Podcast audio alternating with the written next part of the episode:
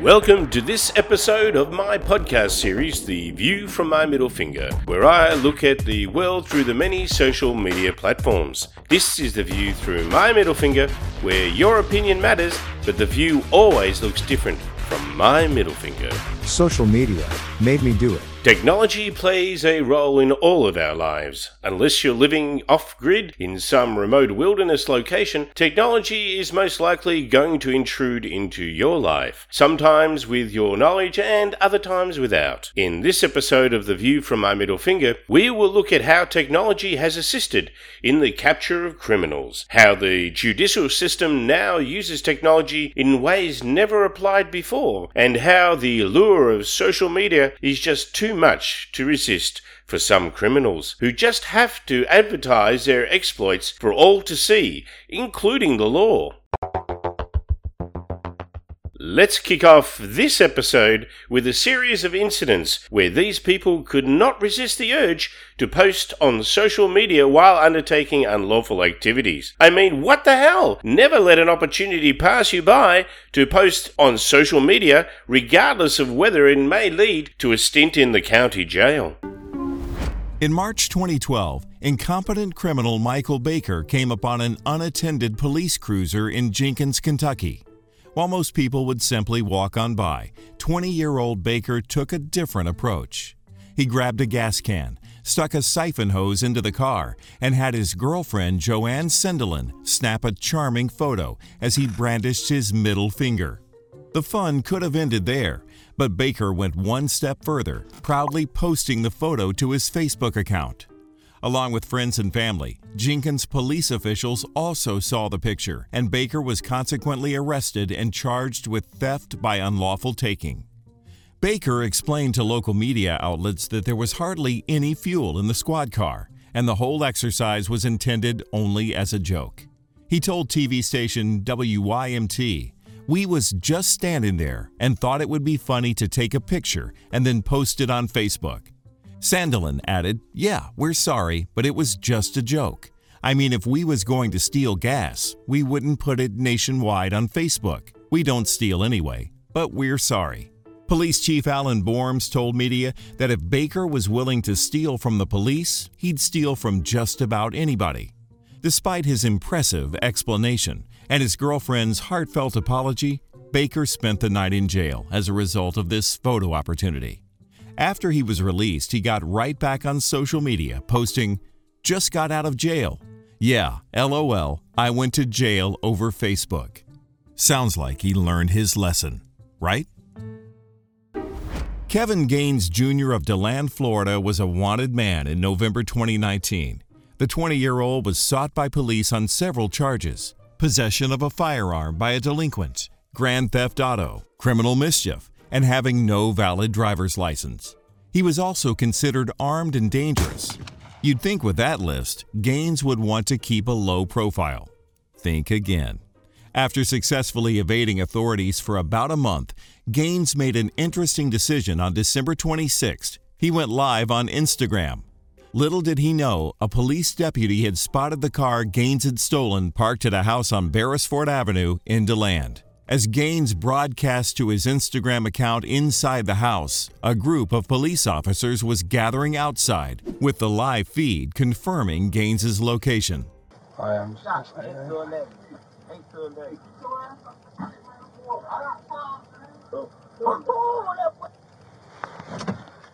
Dave, get to the house. He just shut his live off and said the cops are here.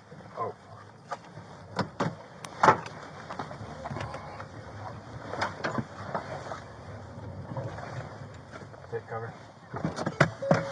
When Deputy Billy Levin shone a spotlight into the window of the home, the light was visible in the Instagram video, which ended rather suddenly when Gaines realized he'd been caught. Hey, you can tell them to either come on out or we're going to write a search warrant. We'll go in and get him. Yeah, he was on a live video, and as soon as he saw the blue lights, he shut the live video off, and they said, "Man, hurry up, cuz they're here." Get on the ground now. Get on the f***ing ground. On the ground now. Get on the ground. I got him. Cover me. I got him. Go, Levin. Go, Levin. I got him. You want to secure this house? Because we got a gun in here. Gaines surrendered to the authorities, who found three firearms inside the house, plus one underneath a car in the driveway. He was successfully arrested on the many charges he had racked up before giving himself up on Instagram. British man Michael Ruse was on trial for assault in June 2012. The 21 year old was accused of violently attacking his friend's father using a baseball bat and a baton, and he had entered a not guilty plea. Being tried for a crime is pretty stressful, but Ruse wasn't worried about being convicted. In fact, as the trial progressed, he was so convinced that he'd be found not guilty that he shared his high hopes on his Facebook account. Ruse did use a pseudonym on Facebook, posting under the name Michael Miles, but that didn't protect him from the consequences of his foolish words.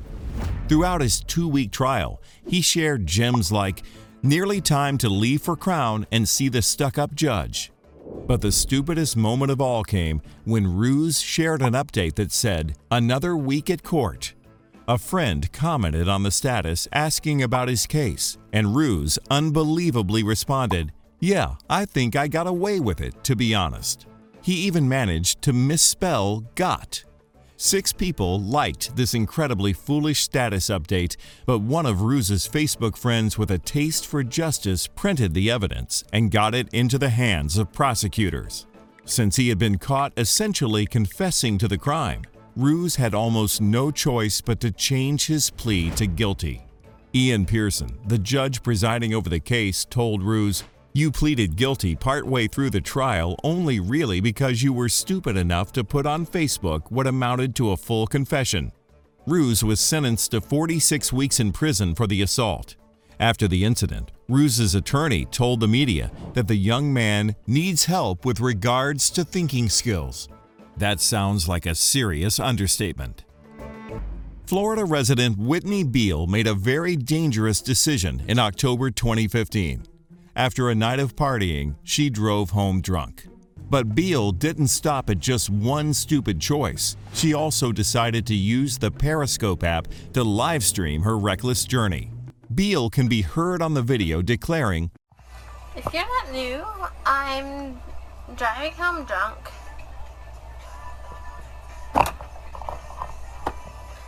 Let's get. Let's see if I a DUI. In the USA, people, let's see if I get a DUI. I don't think I will. Amid the sound of fellow drivers honking at Beall, she noticed how many viewers were tuning in to her bad idea, saying, 57 people. Oh my god. I didn't know I'd get this many people. I am super drunk in the USA. The light is red, I promise. But don't worry, Beall obviously had safety on her mind too. She told her shocked Periscope viewers, It's not cool. Driving drunk is not cool. Some of those watching the video feed called 911, and a Lakeland police officer was able to locate Beall's car by logging into the live stream. She was pulled over and arrested after failing a field sobriety test. On the way to the police station, Beall reportedly threw up in the back of the cruiser. Whitney Beall pleaded no contest to a charge of driving under the influence. She was sentenced in February 2016 to 12 months of probation, alcohol evaluation and treatment, a 10 day impound of her vehicle, and a six month suspension of her license. These are standard consequences for drunk driving. But Beall was also sentenced to 150 hours of community service and 10 days of weekend work release as a result of her decision to publicize her poor choices. Let's see I get a DUI. 29 year old Orlando Henderson began working at Wells Fargo in Charlotte, North Carolina in April of 2019. By December of the same year, he would be arrested in San Diego on suspicion of stealing almost $90,000 from the bank after his own social media posts helped alert authorities to his crimes. Within just two months of starting his job at Wells Fargo, Henderson began using his access to the bank vault to steal money from customer deposits. He pocketed cash on nearly 20 separate occasions. Starting small with a theft of $446 and working his way up to higher amounts. On July 15, 2019, he took a whopping $13,450 from the vault.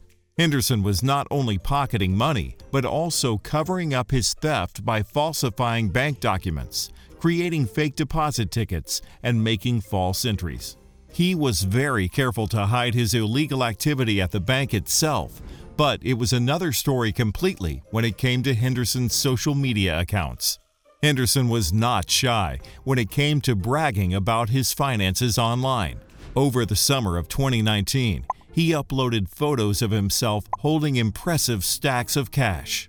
He also shared pictures of a Mercedes Benz he had purchased using a $20,000 cash down payment. This suspicious activity, along with large ATM deposits, attracted the attention of investigators, leading to Henderson's eventual arrest. The charges against Henderson included financial institution fraud, 19 counts of theft, embezzlement and misapplication, and 12 counts of making false entries. In a deal with prosecutors, he pleaded guilty to bank fraud and transactional money laundering on March 20, 2020. Henderson appeared to have aspirations as a rap artist and often used the nickname AC Foes online. Ironically, he'd adopted the catchphrase, Ain't Wit Bein' Broke. In March 2015, Andrew Dale Markham had an experience on Facebook that most of us never will. He came across his own wanted photos.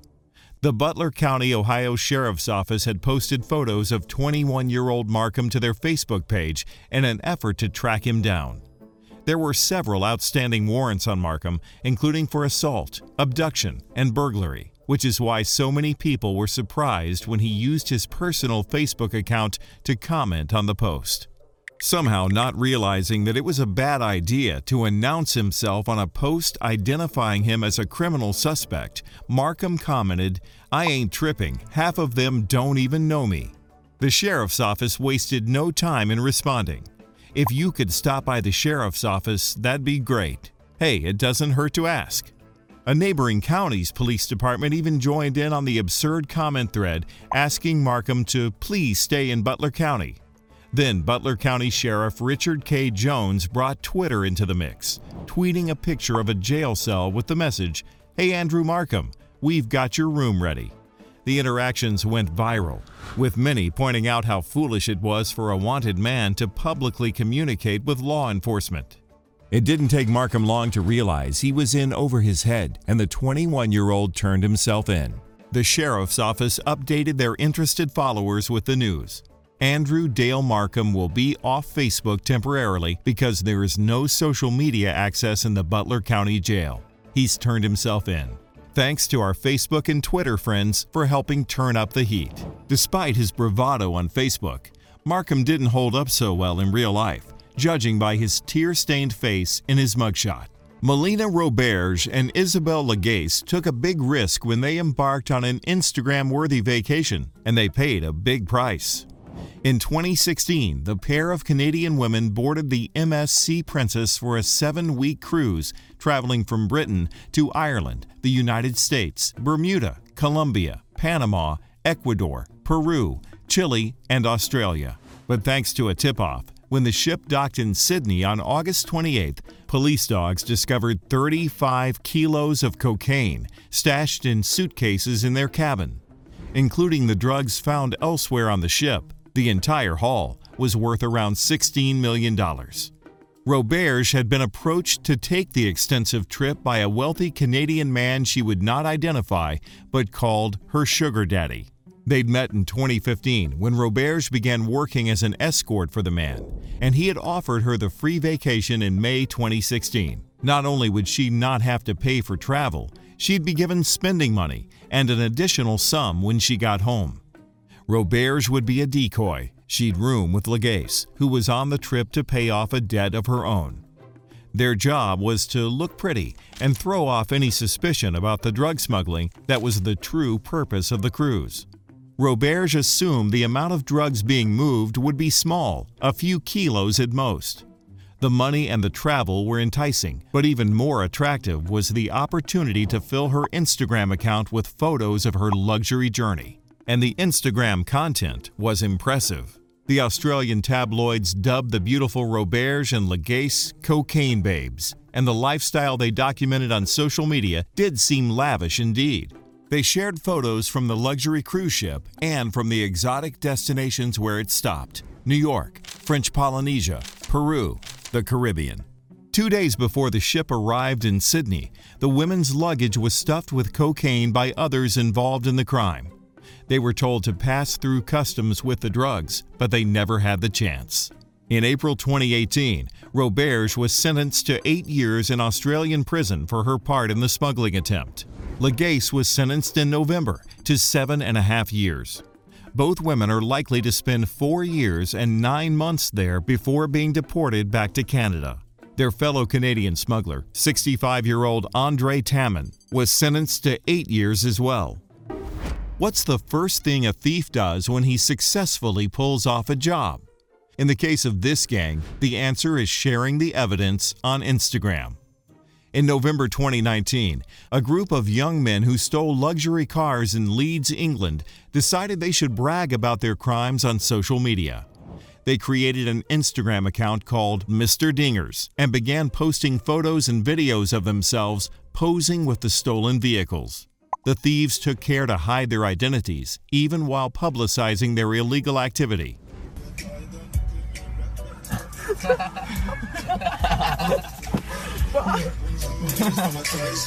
Rob the bush plate.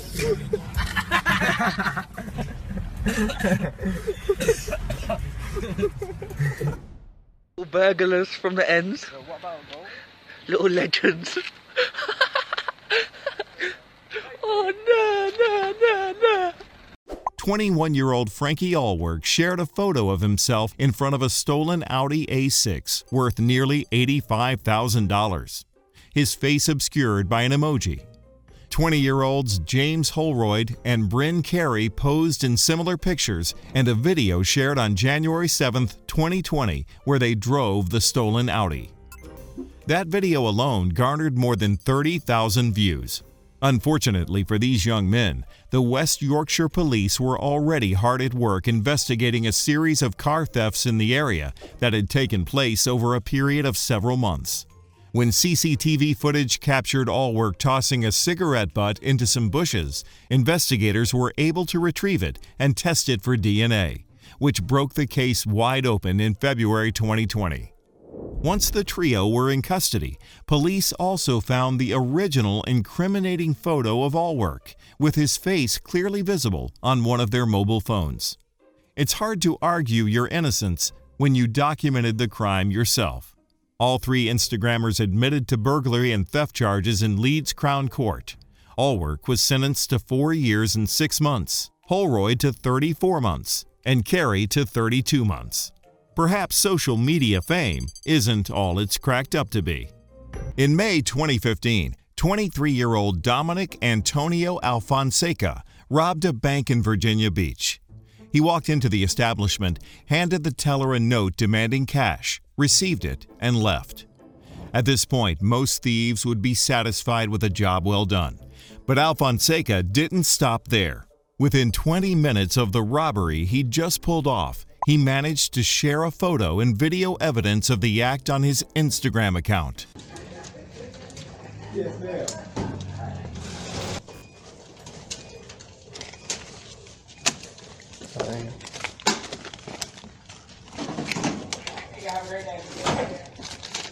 Alfonseca posted two videos of the robbery itself, plus a picture of the note he'd handed to the teller.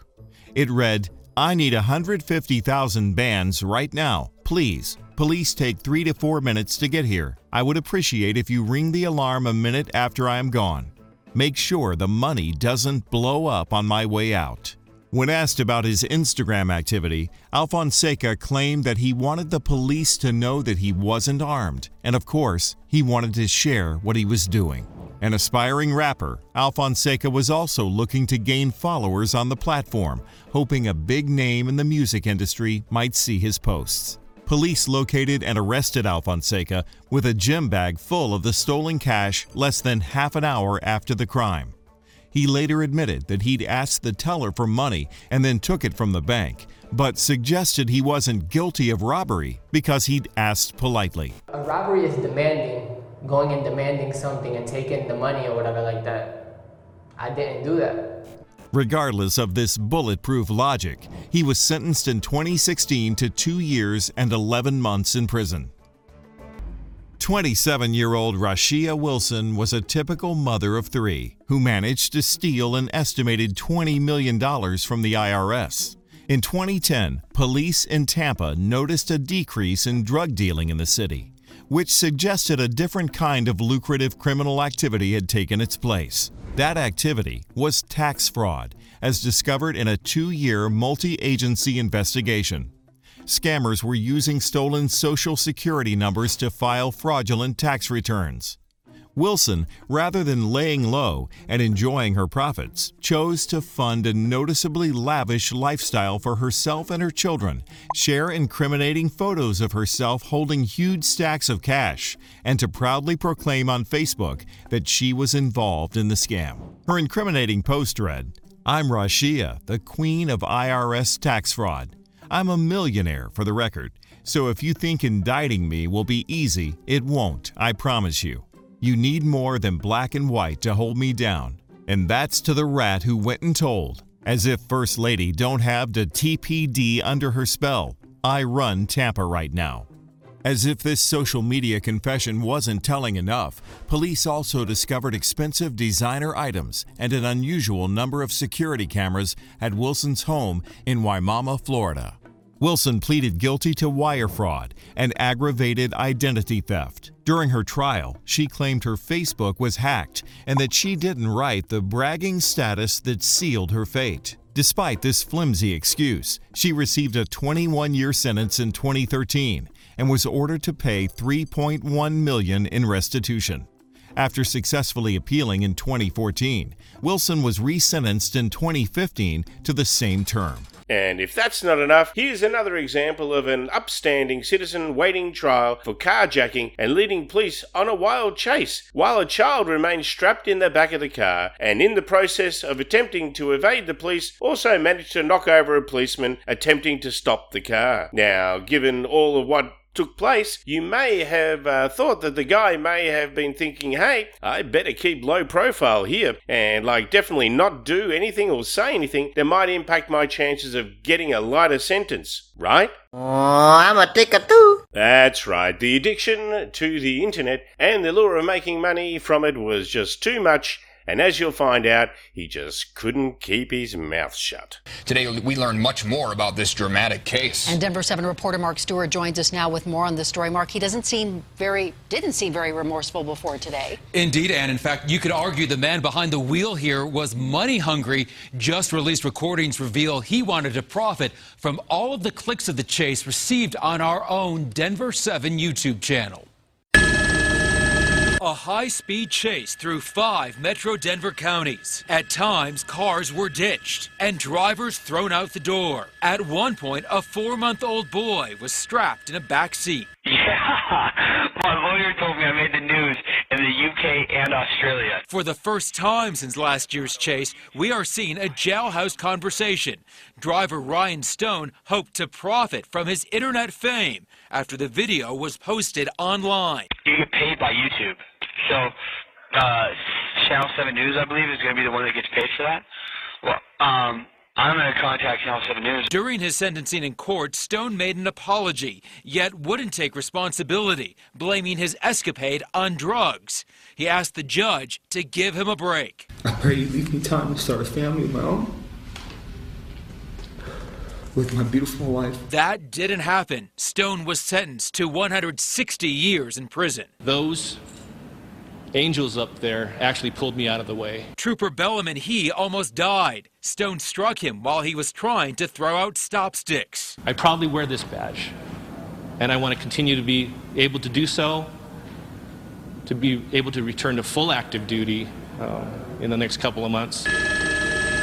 A crime spree caught from the sky, ending with a career criminal going nowhere but prison. This guy is a menace, and he is gone from us now, and we are better for it.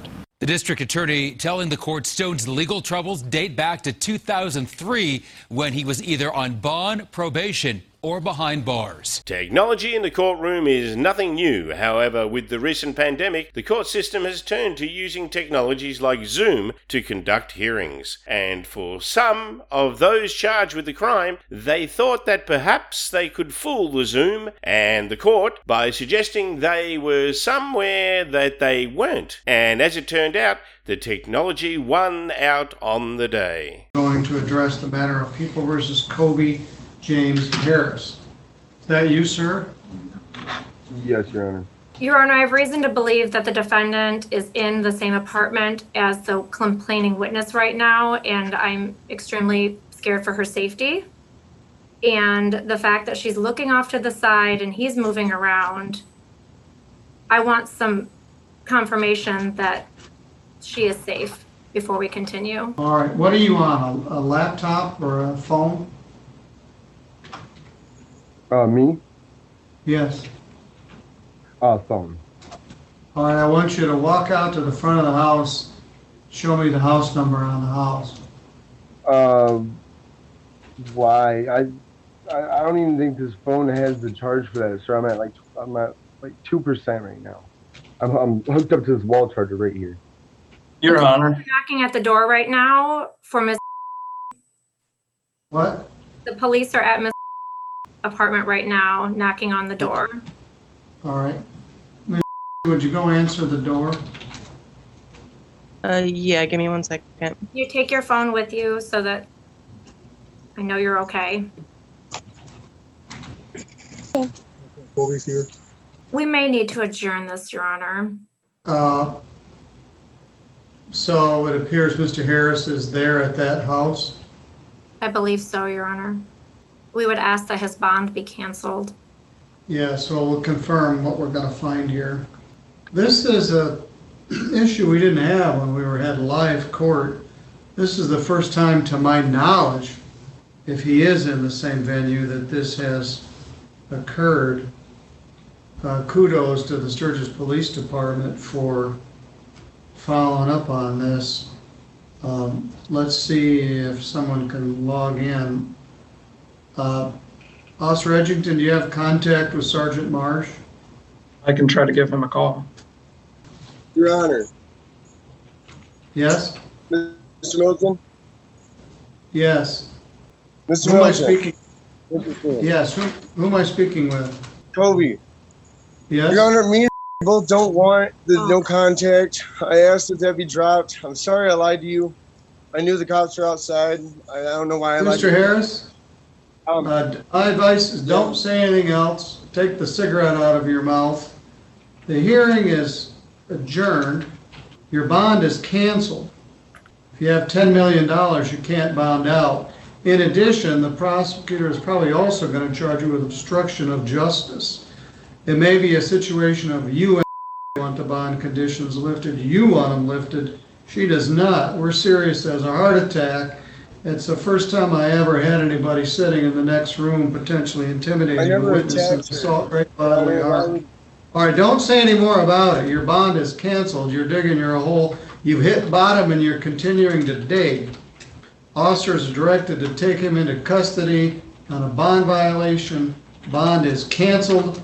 We will reschedule this hearing for another date. Dude, dude, shut the fuck up and take your medicine. You tried to pull the wool over the court, and once again, technology and justice has won the day. While Zoom may be a new technology used only recently in the justice system, the use of cameras and other technologies is not. In the next grab from the internet, we provide some examples of some clueless perps who were waiting for their court dates to be set, and during bond hearings, they forgot that the long arm of the law, uh, I mean the long arm of technology, was watching and listening.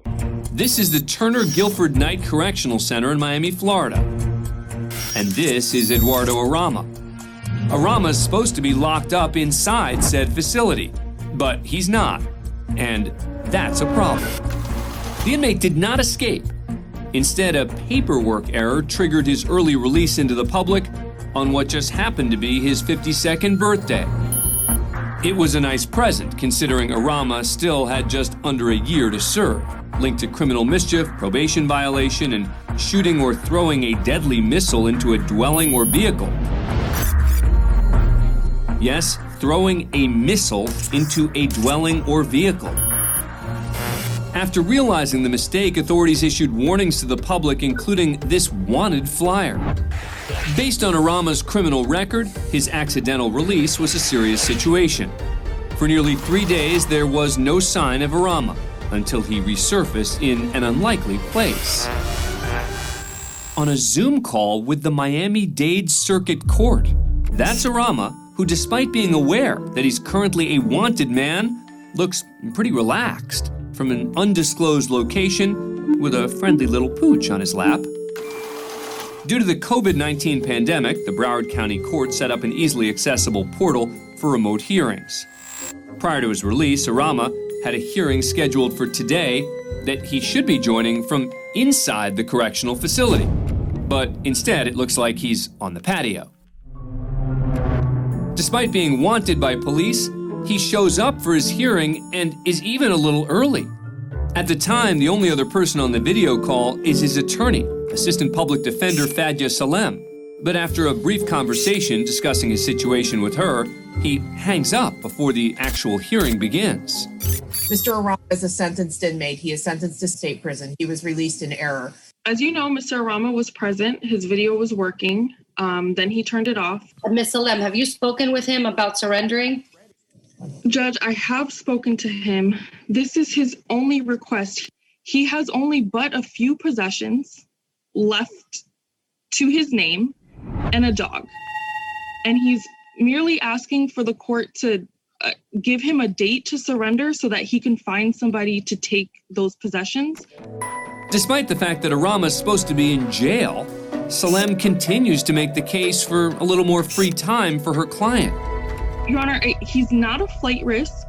You know, answers the authorities' calls, appears in court on Zoom, is not at risk for a flight. We're merely asking for a day so that he can get his possessions to somebody to take care of. But Judge Marlene Fernandez Karavetsos seems to think Arama's dog sitting vacation has lasted long enough. He's had that day, Miss Salem. He was released on Monday. It's now Thursday. He, he surrendered today.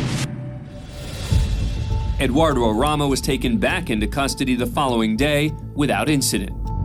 The Miami-Dade Department of Corrections issued a statement saying, quote, "Our review of the circumstances surrounding this inmate release is ongoing to include a full internal investigation." Now to Fort Lauderdale, Florida, where Judge John Hurley is conducting remote bond hearings with inmates held at the Broward County Jail. 25 year old Brian Noval believes he's only been charged with battery, but the record reads differently.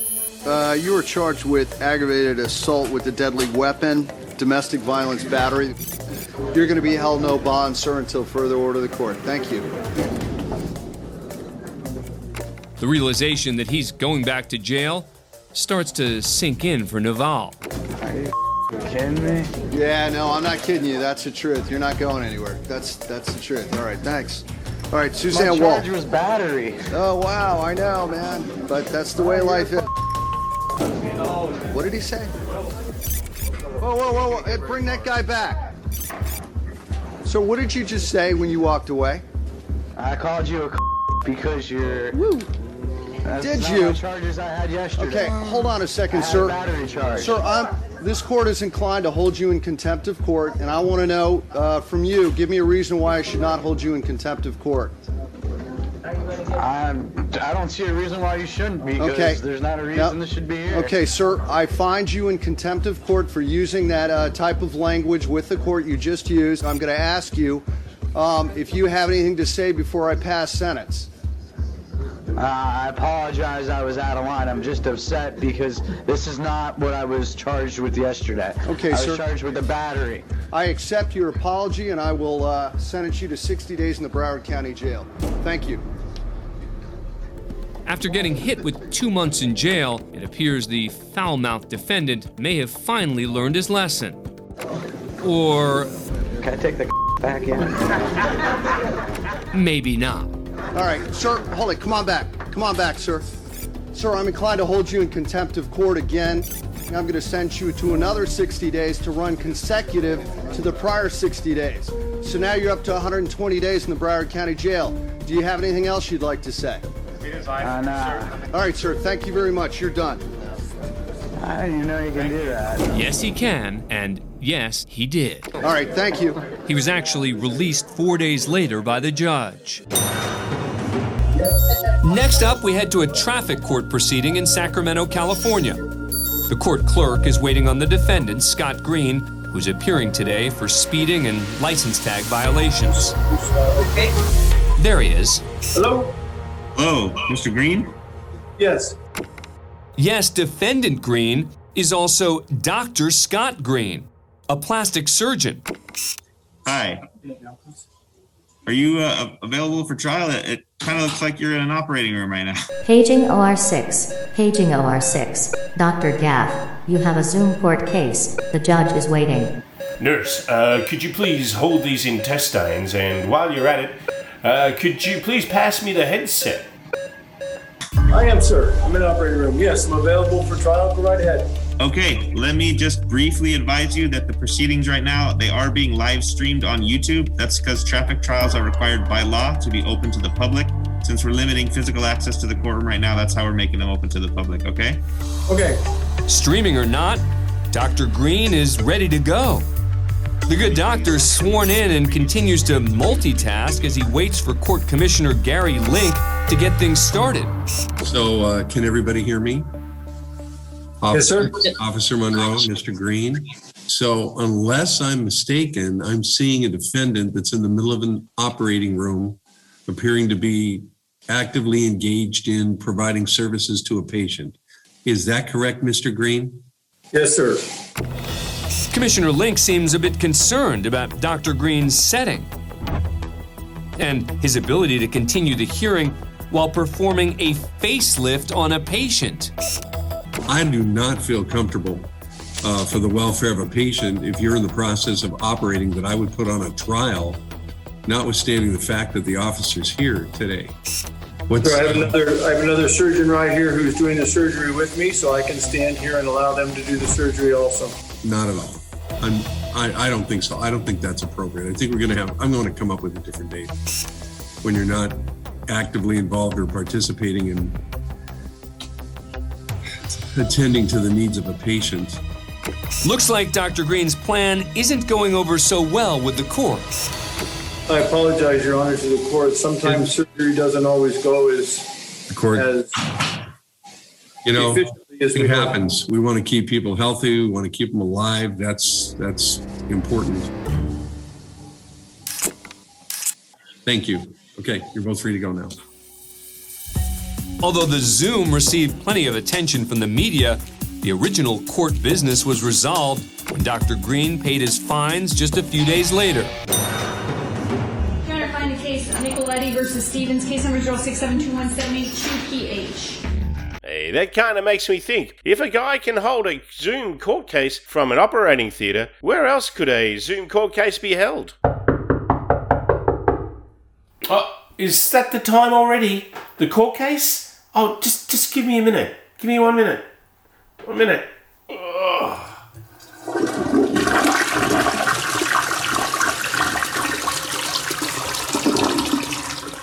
Let's move to the pointy end of the judicial system and let's take a look at a prison. Now, you wouldn't think that a prison would be the place where social media would uh, play a big role, right? After all, the prison is a place where those who have been convicted of a crime against society must do their time in a somewhat isolated and regimented existence. But wait, what's this? Prison TikTok. Welcome to Prison TikTok. This is a state stove made out of a melted hot pot. It's how we make our hot water in the morning for our coffee. The lives of incarcerated people that were once hidden are now going viral thanks to the younger generation. People became so hyped up about them, they get to see what it's like behind the wall. It's like a whole nother world. Kevin Smith is one of dozens of people who have posted their prison experiences on the platform.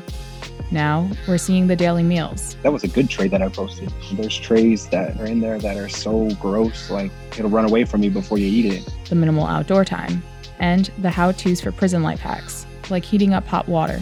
I mean, that's literally how we had to make hot water because they don't have hot water spigots or anything. Everything on Canteen that they do sell requires to be cooked. So the only way to cook it is to MacGyver something. And while cell phone footage from prisons has found its way on social media before, people share this, man.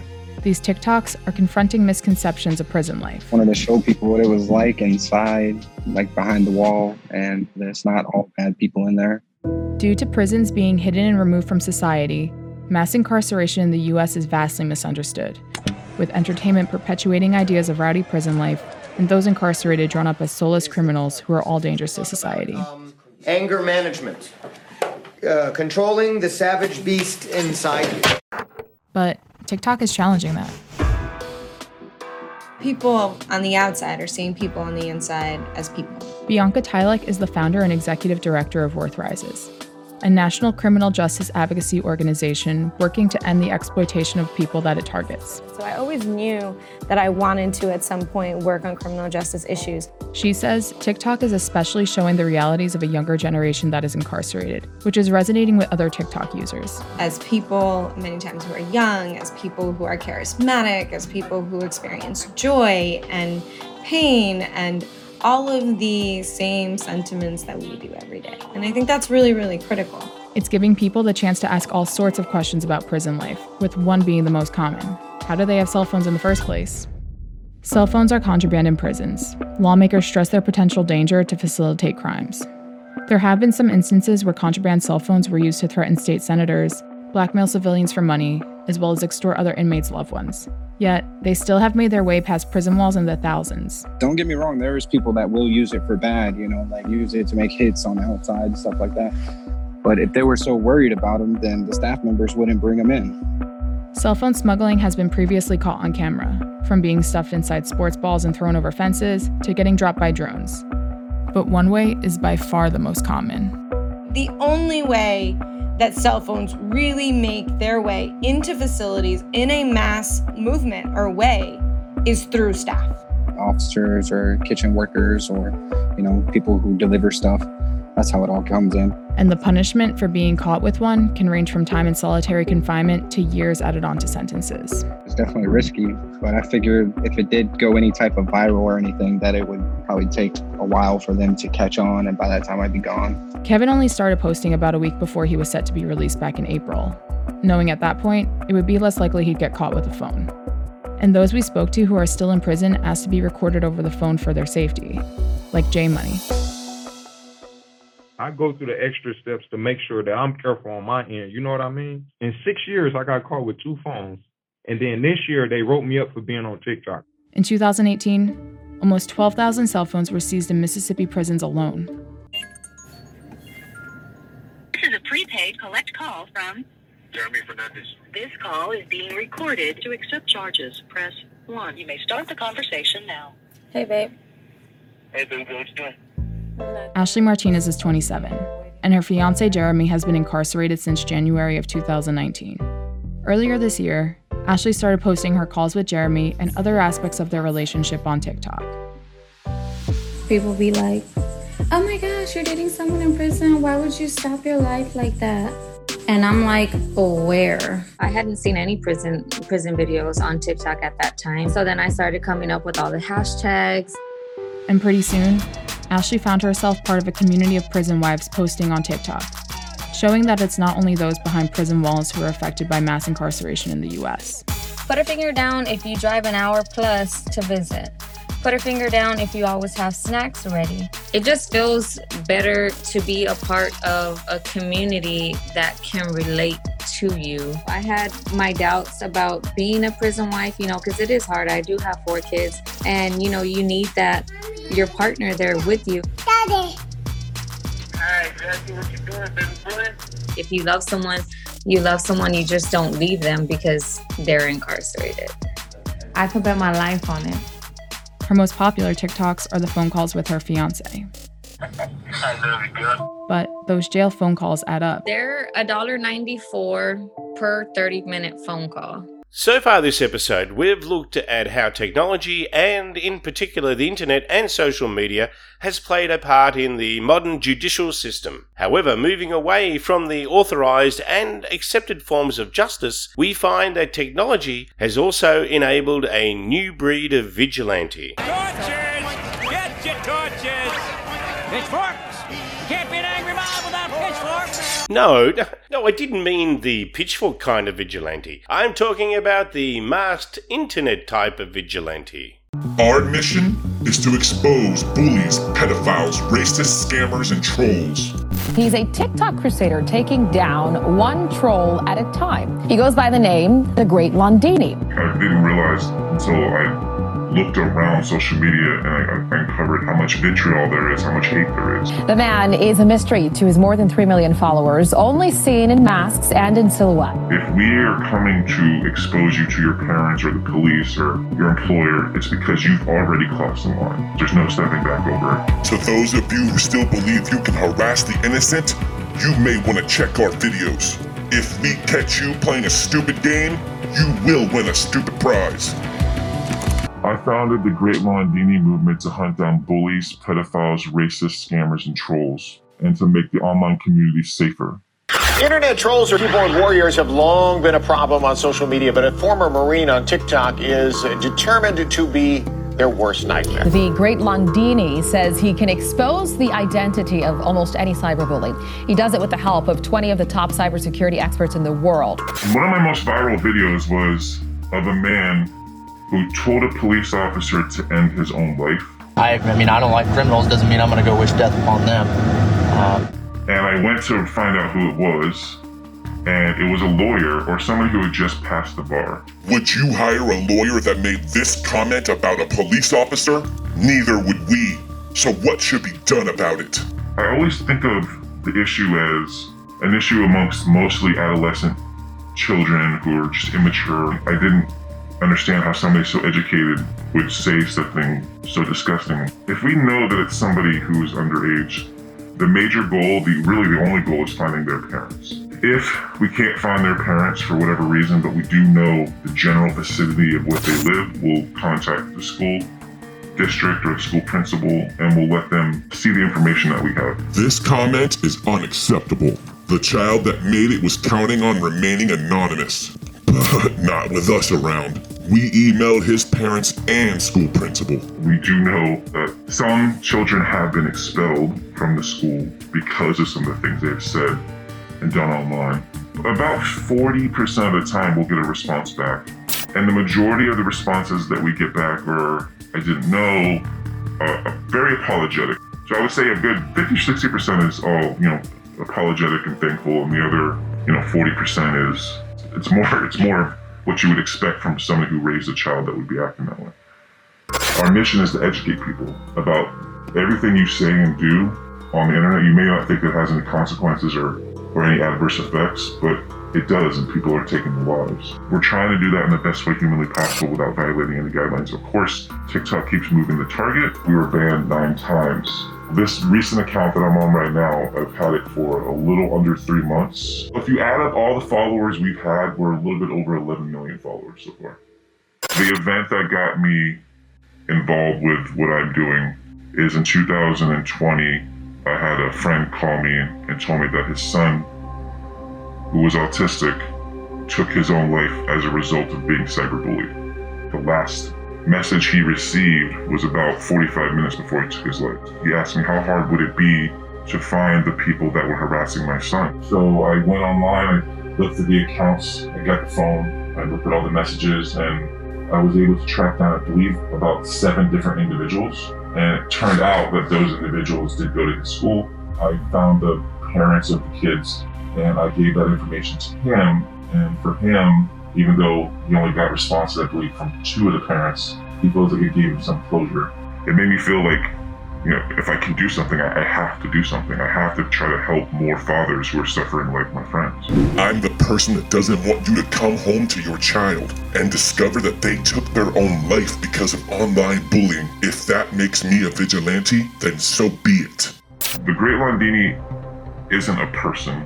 There's several people. We had 20 people when I started, and now we have a lot more. I've been in the cybersecurity industry for over 20 years.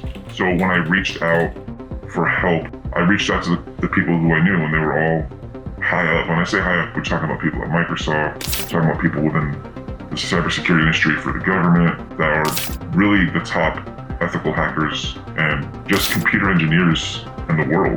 The age range would probably vary between in the 60s down to roughly 27. They kind of walked me through if this is what you were going to do, this is how you would do it legally, ethically, and smartly. When we track somebody down who's committing a crime or harassing somebody online, it's mostly information they published about themselves. For the most part, it's just simply opening up their profile, looking to see who they're following, looking at their Instagram. So it's just a simple online search a lot of the time. We have on our website a list of rules that we ask people to follow. The core tenets are don't bully the bullies, never dox, and never harass, right? There have been a lot of times where people will use the name Londini as like the sharp end of the stick. If you don't stop harassing them, the Londinis are going to come after you. Londini army, Londini this. It, it doesn't exist. We're basically the technical equivalent of mall cops. We observe something and we report it. If we're coming after you or trying to expose you, it's a foregone conclusion. We're not going to threaten you. There's no buyout. Let this be a lesson. No mercy.